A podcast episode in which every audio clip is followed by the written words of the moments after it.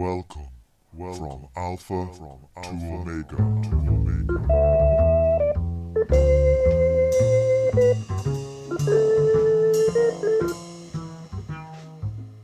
Hello, and welcome to the 42nd episode of From Alpha to Omega. Today is Sunday, the 24th of November 2013, and I'm your host, Tom O'Brien. This week's show has been brought to you by the generous donations of Svetka V and Colin G.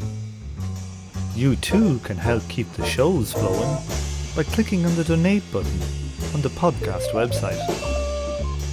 You can also follow the show on Twitter or over on Facebook.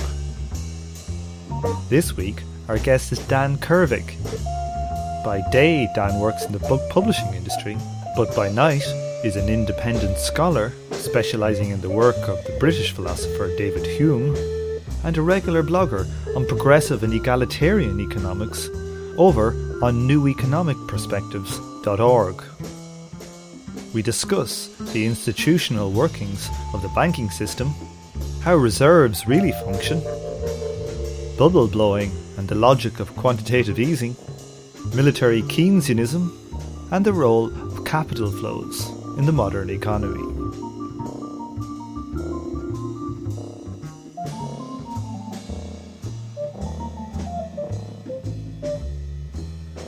So, Dan, how did you end up getting involved in the arcane world of monetary economics? That's an interesting question. I think, just like many people, in 2008 and 2009, when the U.S. and then the global economy were, were unraveling, uh, I had a, a strong desire to figure out what was going on.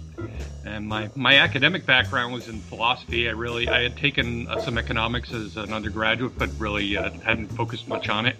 And I was uh, at the time working not as an academic, but in the business world, and I could see the impact of the global crisis on things in my own business, and ended up, you know, tending to disagree with a lot of what I was reading in the paper, and that drew me more and more into reading economists and various types of economists and what they were saying, and and eventually it, it drew me toward people like Hyman Minsky and the Levy Center, folks and uh, folks who write on MMT, who are my fellow bloggers now at New Economic Perspectives. So just as a kind of natural evolution driven by my own curiosity and my own you know, outrage or irritation, uh, the same things I think most people have been uh, feeling since 2008. What is it about the institutional workings of the banking system that you think is so important? Well, uh, I've come to feel that the, there's a lot of uh, misunderstanding about the central banking system, at least in the, in the United States, I think probably globally as well. Uh, and that misunderstanding, I think, has two important implications for public response to the crisis. One is uh, the side of things where, where people put way too much faith in the power of monetary policy and uh, central bank policy, especially. There are a lot of uh, kind of textbook pictures of the way central banks work which picture them as just kind of pumping money into and out of the economy and therefore being able to have a very strong impact on aggregate demand in a direct way. And I think those folks are not paying nearly as much attention to the institutional structure of, of the monetary system and central banking and, and the constraints on it as they should. The other side of things that I can, am concerned about are the huge number of, of sort of conspiracy theories about the central bank some of those are, you know, they, they there's merit in them. Uh, people certainly should be interested in the structure of, of, financial capitalism and how it all operates. But I think if you look at, at people in the, the libertarian camp, for example, some of the Ron Paul people and others in that area, I think they just get their facts consistently wrong about how the monetary system works and the central banking system works. And they also tend to look at for deep dark conspiracies when the actual facts are readily available. If you go to the uh, Federal Reserve website, there really is a tremendous amount of information there about how the central bank functions, about the central bank's balance sheet, about its governance structure. And it's mostly accurate. The Fed uh, these days tries to do much more communication than they used to. And uh, So I guess th- those have been the two main areas of my focus. One, not overestimating the central bank, which leads people to ignore fiscal policy and the need for activist government. And on the other hand, not falling into these dark conspiracy theories about, you know, going back to the Rothschilds or whatever that people uh, look for to understand the current uh, central banking situation. So, Dan, how do reserves in banks work and, and what are they made up of? in the U.S. system and in most uh, central banking systems function in the same way, reserves really are come in, in two types. There are the deposits that banks have at the central bank itself. So just as you and I have, have checking and savings accounts at our banks, the banks in turn have accounts at the Federal Reserve.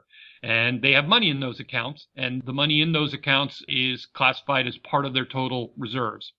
The other portion of reserves are whatever amount of physical currency banks have in their vaults. In order to serve their uh, depositors' needs, banks uh, constantly have to provide cash, right, through ATM machines and over the counter. And uh, they get that cash by usually by buying it using their reserve account. So if a, a bank says, "Oh, we need, uh, you know, another million dollars in in cash," They pay the Fed out of their reserve account, and the Fed sends them some cash and they put it in their vault. As long as it stays in the bank vault, it's part of the bank's total reserves. Both of those forms of money are liabilities of the Fed and the U.S. government. Right? So you can think of reserves as the liabilities of the U.S. government that the banks themselves hold in cash form, the ones that don't earn interest. They also have uh, government securities, which earn interest and have a maturity. You know, they mature in the future, but dollars uh, don't. They don't earn interest. They don't mature. You just have them at their face value. They're held either in uh, as physical currency in vaults or in deposit accounts. So, what happens to bank reserves when, for example, I go in and get a loan from a bank? Well, immediately nothing would happen. So if you go into a bank and and uh, say ask for a ten thousand dollar loan, the bank will create a, a deposit account for you if you don't have one already, and credit that account with ten thousand dollars. And in addition to that, you make promise to the bank. So you sign a promissory note. You say, I will pay you $10,000 by such and such a date with such and such interest payments along the way. So at that point, nothing has happened to bank reserves. Now, uh, something could happen to the bank reserves subsequently.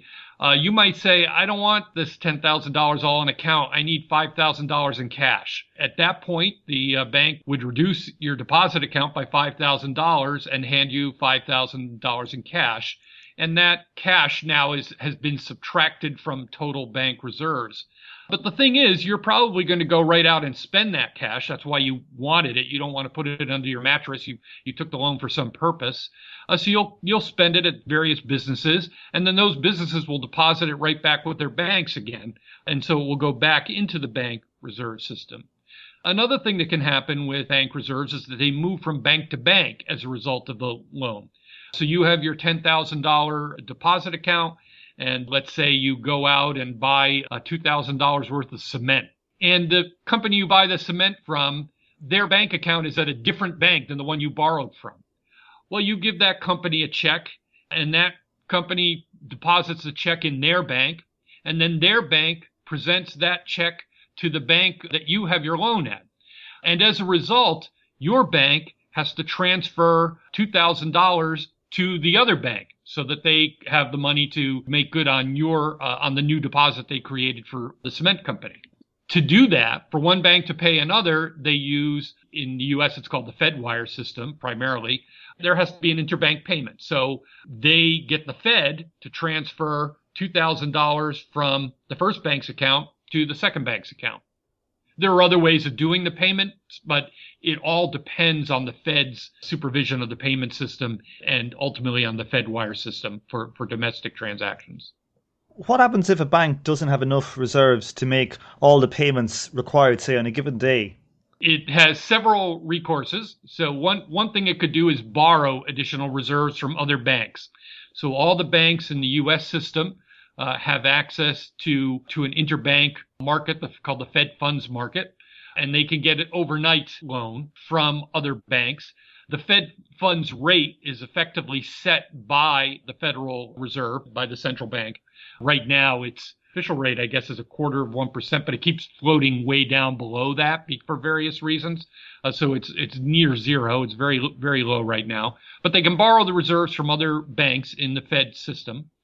They could also sell government securities. So all of the banks have uh, various kinds of financial assets on hand. And some of those are treasury bonds, you know, issued by the U.S. government. And as a last resort, it can borrow from the discount window. That is, it can borrow directly from the Fed. When it does that, it pays a penalty. It has to pay more for the reserves than it would do by using one of those first two methods. And the Fed these days tends to discourage that. Some people think they should go back to relying on the discount window more, uh, direct loans from the Fed. But the, the first options are to uh, sort of acquire reserves by looking for excess reserves in the systems held by other banks and borrowing them. Uh, it made it sound very complicated, but the bottom line here is that unless there's a huge systemic crisis, banks are not really constrained by reserves. They do have to watch the costs of acquiring new reserves, and they have liquidity managers whose job it is to do that. But if they're shorter reserves, they just get more, and they, they get them from their fellow banks or from the US government or from the Fed. These reserves then act as a kind of a core layer underpinning the entire edifice of deposits, loans, and transactions in the banking system. And they're constantly shifting from bank to bank and whirring and whizzing along. And they keep the engine of the entire system ticking over. Is that the way to think of them? Yeah, I think so. And, and I think one of the really harmful pieces of language here is something that really, really confuses people is just the fact that they're so called reserves calling them reserves makes it sound like it's some sort of backup money that the banks have. Uh, but that's not really the way to think of it. I think it would be better if we just called them clearing balances, payment balances, payment assets, something of that kind. It's really just the fact that just as you and I, to carry on our everyday economic business, have to have some money in the bank and have to be able to make payments, banks also, to be able to carry on their business, have to have money in the bank. And the bank they use is the Federal Reserve. They have to have some of the Federal Reserve's money to do their business. Reserve accounts are just banks' deposit accounts at the Fed that they use for paying each other, for doing business with other banks. Underneath the whole so-called real economy of households and non-banking firms, there's a banking sector that is holding the deposits of all of those households and firms and transacting their payments. And for the banking sector to work, different banks have to be able to pay each other, and that's what reserves are for. And so the orthodox understanding is that banks lend out of the reserves, but in reality, this is not the case. They lend anyway and may increase or decrease the reserves as needed. That's right. You still see this among economists, many of whom, for reasons I cannot fathom, a, have a real uh, resistance to learning about the details of institutions and institutional mechanisms and love to look at things from this kind of uh, Olympian splendor based on uh, theoretical models rather than looking at the guts of, of how the system works. Banks, when they make loans, don't lend out the reserves for the most part. And so you're not going to see reserves falling if bank lending is picking up. You hear this, this mistake constantly these days. People will look at the high level of excess reserves in the banking system and say, why aren't these banks lending? You know, what, why are they holding on to all these reserves? Well, if they did lend more and if, if bank lending do, did increase more, those aggregate reserves wouldn't disappear or somehow get out into the economy. They would just move from bank to bank. So the aggregate uh, level of reserves would stay the same. In fact, typically in a, more, in a no, more normally functioning economy than we have now, what you would expect to see if bank lending increased was an increase in reserves because as the banks increase their liabilities to households and firms to, to, their customers, they have to acquire more payment assets to be able to handle all those liabilities. And they would do so, you know, relying on the uh, system that the central bank set up. So the more that they've lent out, the bigger the float is that they need to keep things operating smoothly. Yeah, exactly. If suppose um, the banking sector as a whole had to make in, in some imaginary country uh, $1 trillion in daily payments, given the current level of deposit liabilities they have and the amount of business that their depositors tend to do every day.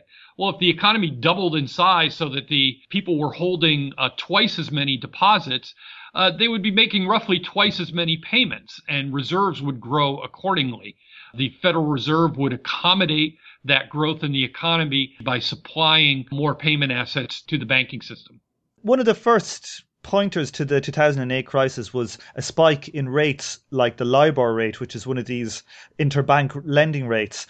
This shows the importance of the reserve system for the functioning of the economy. That's right, for the smooth functioning of, of interbank payments. What was happening in that case, assets were losing value, right? In the, in the global economy as, as a whole, banks and financial institutions were discovering that assets that they thought had a particular value had a value much lower than that and therefore became much less liquid. Nobody wanted to buy that stuff anymore. You know, the term up was toxic assets. That means that the, you know, the constant transactions of banks of selling various kinds of financial assets for cash was freezing up. And that was putting a lot of pressure on the demand for cash assets and raising the price for cash assets.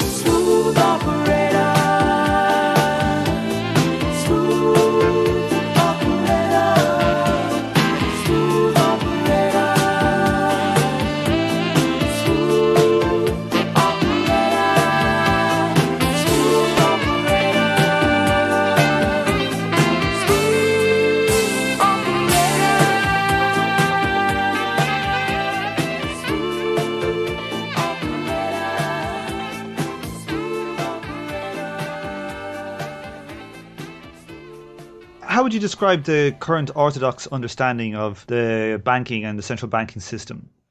Oh, that's interesting. You know, one thing uh, Krugman wrote about recently, and that and that appears to be very common uh, among uh, mainstream uh, macroeconomists, is this idea of the banking system as intermediaries. Uh, the picture there is that there are people with money, and uh, they want to lend it, and there are other people who want to borrow, and the banks play an intermediary role in that aspect of the economy. The banks take deposits from those who are willing to lend them to the bank in exchange for a rate of interest. And then the banks make loans to people who are looking to borrow. And again, in exchange for those borrowers' promises to repay with interest. And so I think that's the basic picture. I've seen that it goes back to Tobin. Also, a lot of people are attracted to Milton Friedman's views about central banking and monetary policy. And all of those pictures uh, or those views tend to see the central bank as simply pumping money into the economy. In the recent discussions of quantitative easing, if you if you read the accounts in the press, people think of quantitative easing as simply the Fed giving money to people and pumping it out into the economy, so to speak. But quantitative easing doesn't get pumped out into the real economy. Uh, quantitative easing consists mainly in the Fed buying financial assets from other financial institutions.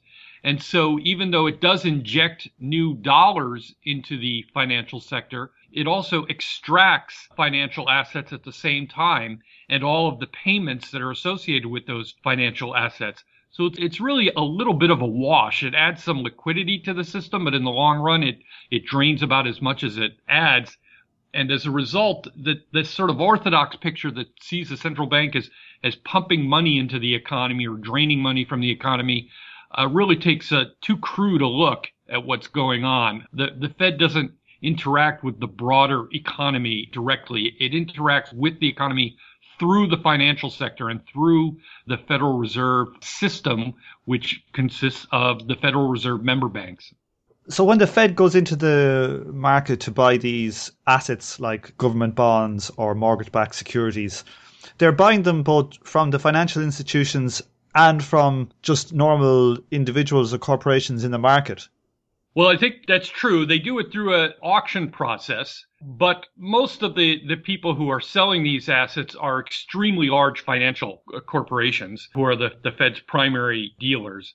To the extent that, that smaller individuals and companies are involved in that, it's usually in a secondary role because they transact business with these larger financial institutions. So yes, but even if we looked at it at the level of a single individual, so suppose you happen to be, uh, for whatever reason, owned a, a mortgage-backed security and you sold it to the Fed as part of a quantitative easing program. Well, that mortgage-backed security is a financial asset that has a, a, cash flow attached to it. Basically, it's a it's a way that the home lending industry packages a group of mortgages into a single security, which they then sell on. And whoever owns that security is then entitled to a portion of the cash flow that's generated by mortgage payments. So if you sell that to the Fed, uh, what do you get? You get some money. You get some money right up front but you no longer have the mortgage backed security. And the cash flow that is going from mortgages to the former owners of those securities now goes to the Fed. Why would the Fed do this? Well, because they, they may be of the opinion that what the financial sector needs or what the business world needs is more cash up front and that the long term cash flows from these securities aren't as important.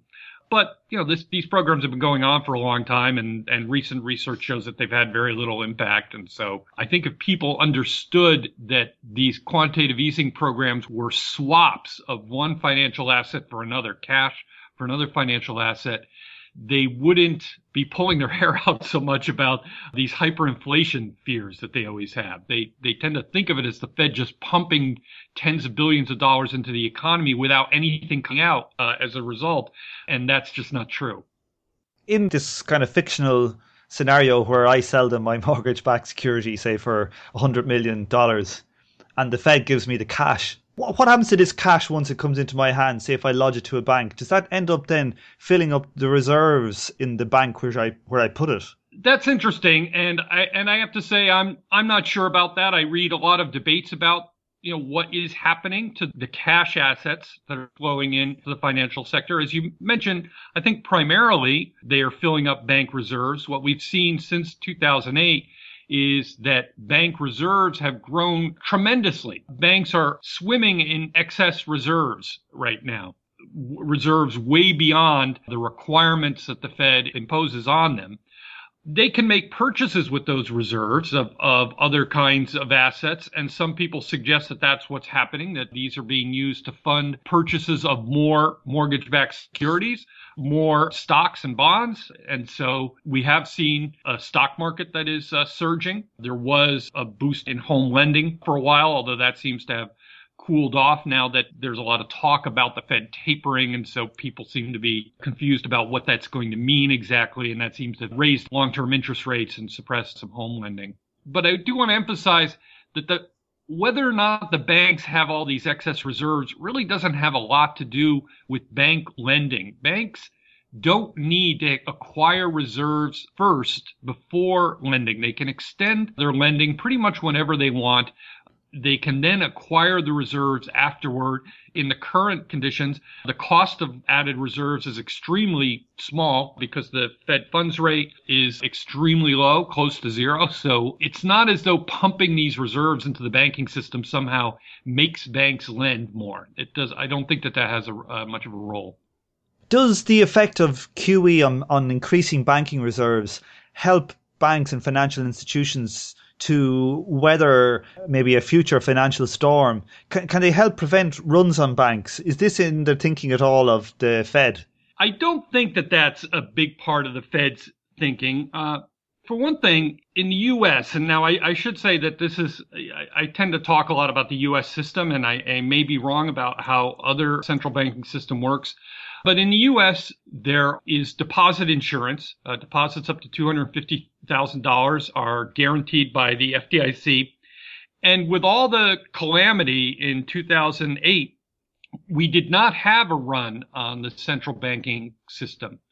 You could say that there was a kind of run in the shadow banking system in the larger universe of insurance companies and, and bank like institutions that provide financing and provide banking like services for other corporations and for the other financial institutions. But the commercial banking system itself and ordinary deposits, there was no run on those. The FDIC system worked there. That played the role it was supposed to play. I, I don't think uh, that that's what's going on with the Fed's purchases. Some people have claimed that what the Fed is really doing is just continuing its bailout by other means. Their view is that a lot of the securities that the Fed is buying are toxic, you know, garbage securities that are, that are worthless, and the Fed is just assisting the uh, banking sector by taking them off their books. So if you have a mortgage-backed security and it's it's worthless, maybe you can sell it to the Fed for more than it's worth, and now you uh, have eliminated some risk on your balance sheet and a potential future loss, and you have some cash. I don't think that that is what is going on at this point because what we see is that the Fed has very high earnings lately from its what's called the SOMA portfolio, the system open market portfolio. And so that means that the securities that the Fed is buying are actually making money for the Fed. And that suggests to me that it isn't a case where the Fed is taking toxic assets off the books. So I think what the, the Fed was primarily trying to do is lower long-term interest rates to stimulate the housing market and also to, to boost asset prices across the board, cause what's called a wealth effect in the US, we had a huge negative wealth effect in 2008 and 2009, as I'm sure you're aware. This also happened across the world because so much of the world was invested in the housing market. People saw their retirement assets disappearing. The, the funds they were invested in suddenly reported to them that they had lost 50% of their value or, or some, somewhere in that ballpark. And that's a pretty scary thing for people. And it makes them uh, less willing to spend and less willing to invest and had a huge effect on the economy. And I think what the Fed is trying to do is sort of reverse that by boosting asset prices. If you're invested in a, in a retirement fund that is in turn invested in the stock market and the mortgage market, and they can boost prices across the board there, then your retirement fund suddenly starts to make more money. You start to feel like, oh, the economy's getting better. I can go out and spend again. And I, I think that, that that's probably what's driving the Fed's thinking. So, are they in effect perhaps blowing another bubble like they did previously?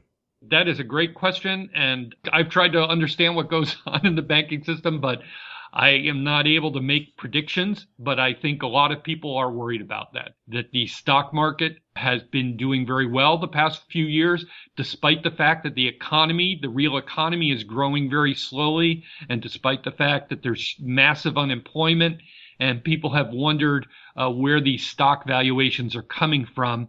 And uh, there is a little bit of a, a I think, a justifiable fear uh, that there could be a bubble blowing, and that eventually, when there are bubbles, which can, you know, which consists of people uh, temporarily placing values on things that aren't supported by the fundamentals, those bubbles eventually burst and have a cascading effect throughout the economy. Uh, so I think that's a that's a serious concern I don't like to to make predictions of that kind because I I think it's bad to either sort of spread optimism or spread pessimism. The financial sector people are always doing that. They're always talking their book one way or another. But you know, I'm not going to tell people, oh, this there's a huge bubble coming, or that uh, no, everything's fine.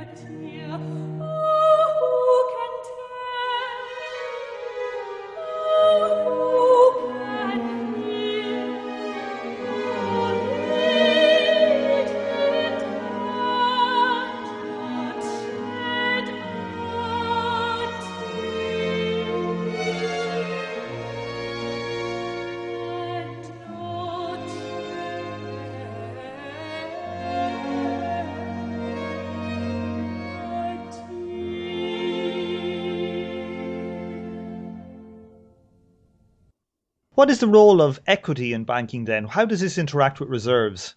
Yeah, that that's interesting. I mean, that's recently there's been a lot of talk about that because the mainstream opinion, and in so, I think in some way everybody is on board with this to some degree or other. They just disagree with how effective it will be, is to increase capital requirements, and or you could also say equity. And you know, the bank's equity, their net worth for an individual banking institution, is just their assets minus their liabilities. Right. So banks have various kinds of assets. They have cash, what we've been talking about, the reserves.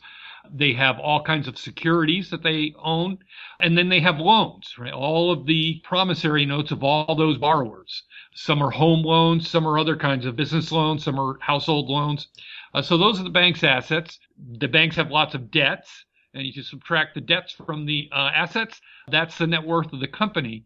Now it's all based on accounting, right? So the calculation of the company's equity depends on the fact that they're measuring the assets and the liabilities uh, accurately. And there are all sorts of different systems for doing that. And you can get very different results. And so part of the financial regulation banks is determining how they do measure their assets. The aim of regulators recently has been to try to get banks to increase their capital. Uh, so they want stronger capital requirements. And all that means is that that the balance of assets over liabilities is effectively higher, right? And that the quality of the assets is higher as well. Now that is a kind of buffer because the idea is supposed to be that if an individual bank begins to lose a lot of money, their creditors get paid. And so it doesn't, the failure of that one bank doesn't spread throughout the financial sector and infect it, but their stockholders lose money uh, because they had this buffer of equity as their asset valuations fall, it's all subtracted from the amount owed to the stockholders. Okay? And so the stockholders take a hit, but the creditors still get paid. And it's supposed to limit the systemic impact of bank failures. Shareholders are, they're in what's called the first loss position. Only afterward, if the bank begins to go into negative equity, would the creditors begin to be hit. And at that point in the regulatory structure, the central bank is supposed to step in and the various insurance agencies are supposed to step in to begin to manage the bank directly and maybe even take it over and resolve it. What is the role then of capital flows and how does it interact with the banking system? In in the Irish scenario, we were told about how there was a massive flood of German money to the Irish banks funding the expansion. Why would banks need foreign capital flows like this to fund expansion when they can create their own money and get reserves from their own central bank? Well, here's a here's a great example of, and as I mentioned earlier, I tend to talk about the U.S. system, but the European system is completely different. The European nations who are in the eurozone do have their own, you know, what they call their central bank. Each nation has its own central bank. But those central banks are really part of a larger network governed by the European Central Bank. So there's only one central bank really in Europe.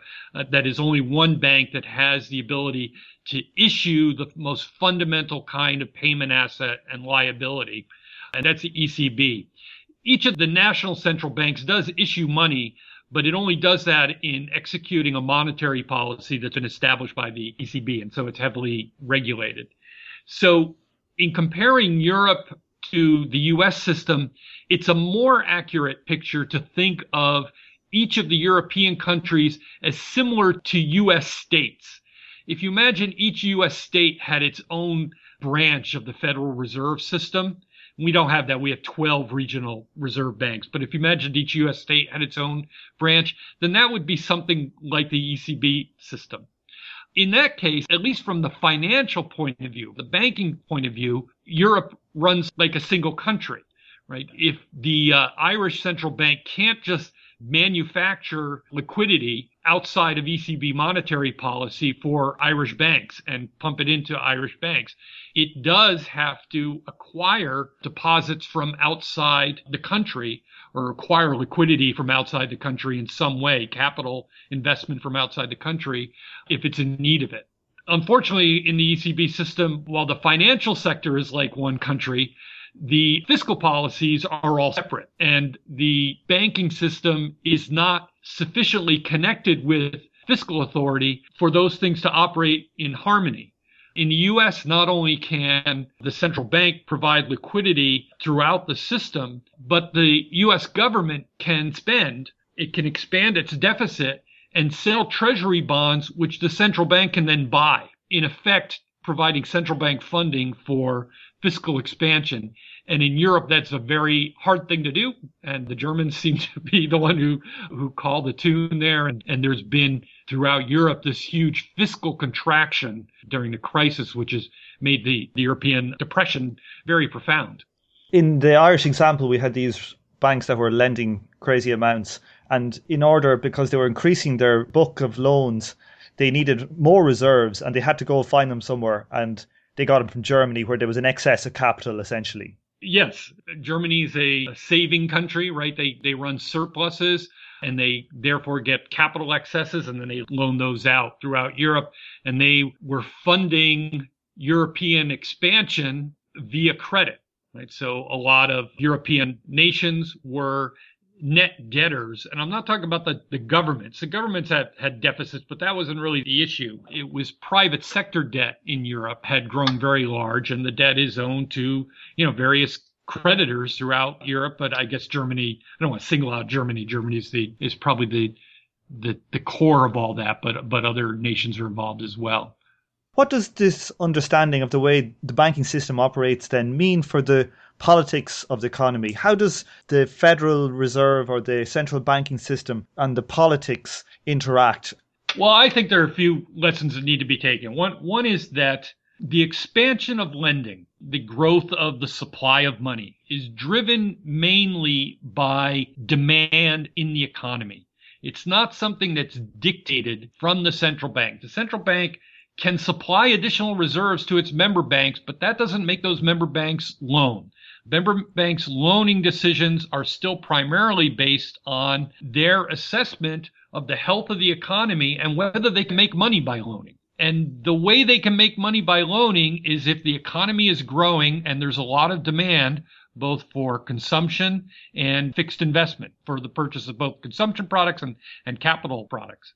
It's all got to be driven by demand. It grows from the ground up in the economy. And so I think the, the big error that has uh, affected the, the whole developed world, the US and the European system primarily, is to neglect demand side stimulus in favor of monetary stimulus. Governments need to spend. They need to repair the ability of households to spend and need income policies, I think, that do that. Uh, but they also need to spend themselves. And they haven't done enough of that. They started in the U.S. We had a fiscal stimulus in 2009 that was having an effect, but then it came to an end, and we've had stagnation uh, since then. That I think is one of the main lessons. And I think the more people understand the banking system and how it works and get out of these sort of ridiculous pictures of the Fed as, as sort of dropping money into the economy via a helicopter, they'll understand that the, the central bank cannot drive domestic demand. They can't create demand. There are a whole bunch of people in the monetarist camp who are convinced that they can. They think that the all the central bank has to do is QE or other similar operations, and they will create demand in the economy. And that just does not happen. And if you, they understood the mechanisms properly, I don't think they would think it would happen. Now they've gotten kind of desperate. Some of the people in the monetarist camp will say, well, now the Fed has to just start buying anything, you know, not just financial assets, but they should buy people's old socks, whatever, and, and call those assets. But there are real constitutional and, and political issues there. I think in all of our democratic systems, we understand that the, the power to spend is supposed to lie with the legislatures, with the, the elected branches of government. And we don't want central banks suddenly taking over the function of making real purchases in the economy. Do you want the central bank to buy jet fighters from defense contractors to stimulate the economy? No. And socks are just a kind of smaller example of that.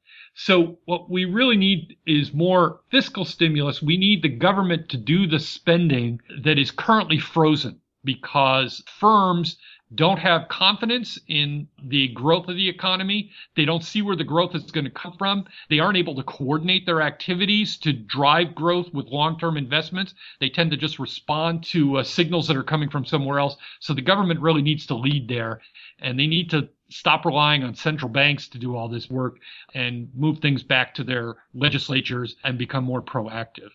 So instead of helicopter Ben dropping money, we should have the government doing that kind of a role through fiscal activity.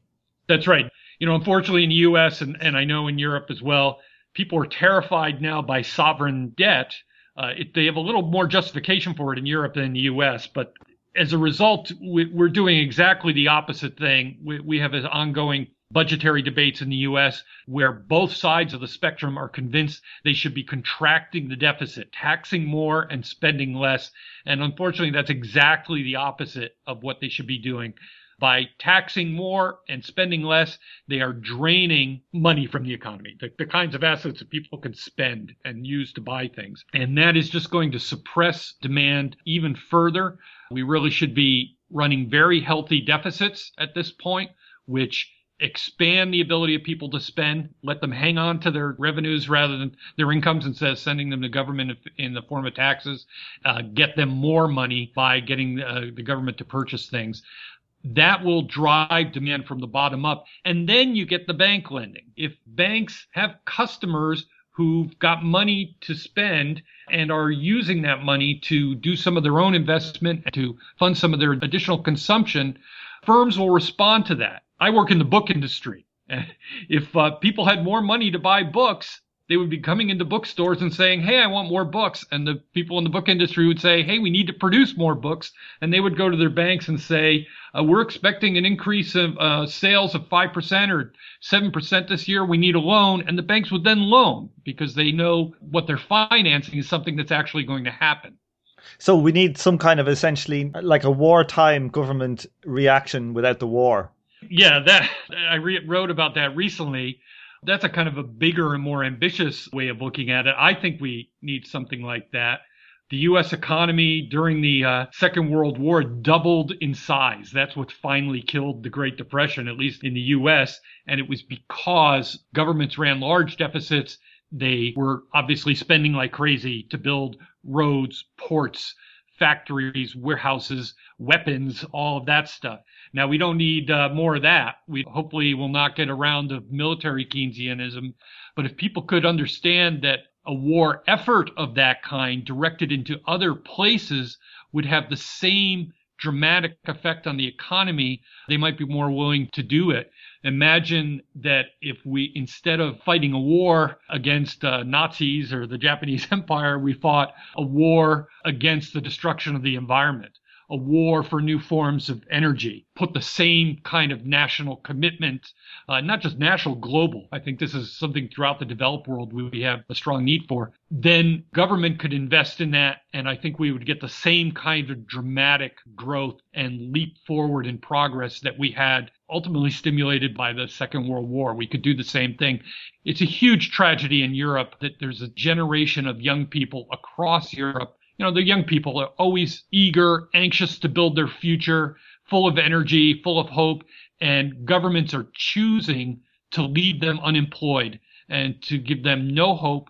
All of those people are a kind of army for progress that is not being employed and employing them would not just build the future, but it would give them incomes. It would give them some confidence. It would give them the ability to start a family and start their lives and, and get on with things. And right now that's not happening. And, it just breaks my heart when I see what's happening, at least in some of the countries in Europe. You know, other countries are doing decently, but throughout the periphery countries in Ireland and Spain and Portugal and Greece and Italy, there's so much stagnation and so much uh, youth unemployment.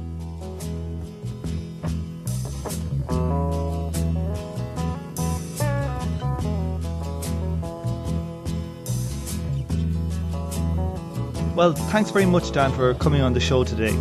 I really enjoyed it and, and appreciate you inviting me. Across the evening sky, all the birds are leaving.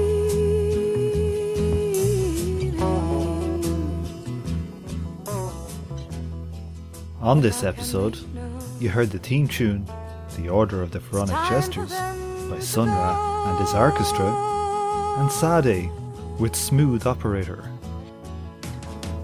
You also heard Emma Kirkby singing Oh Who Can Tell from Handel's Joshua, and you are now listening to Fairport Convention, wondering who knows where the time goes.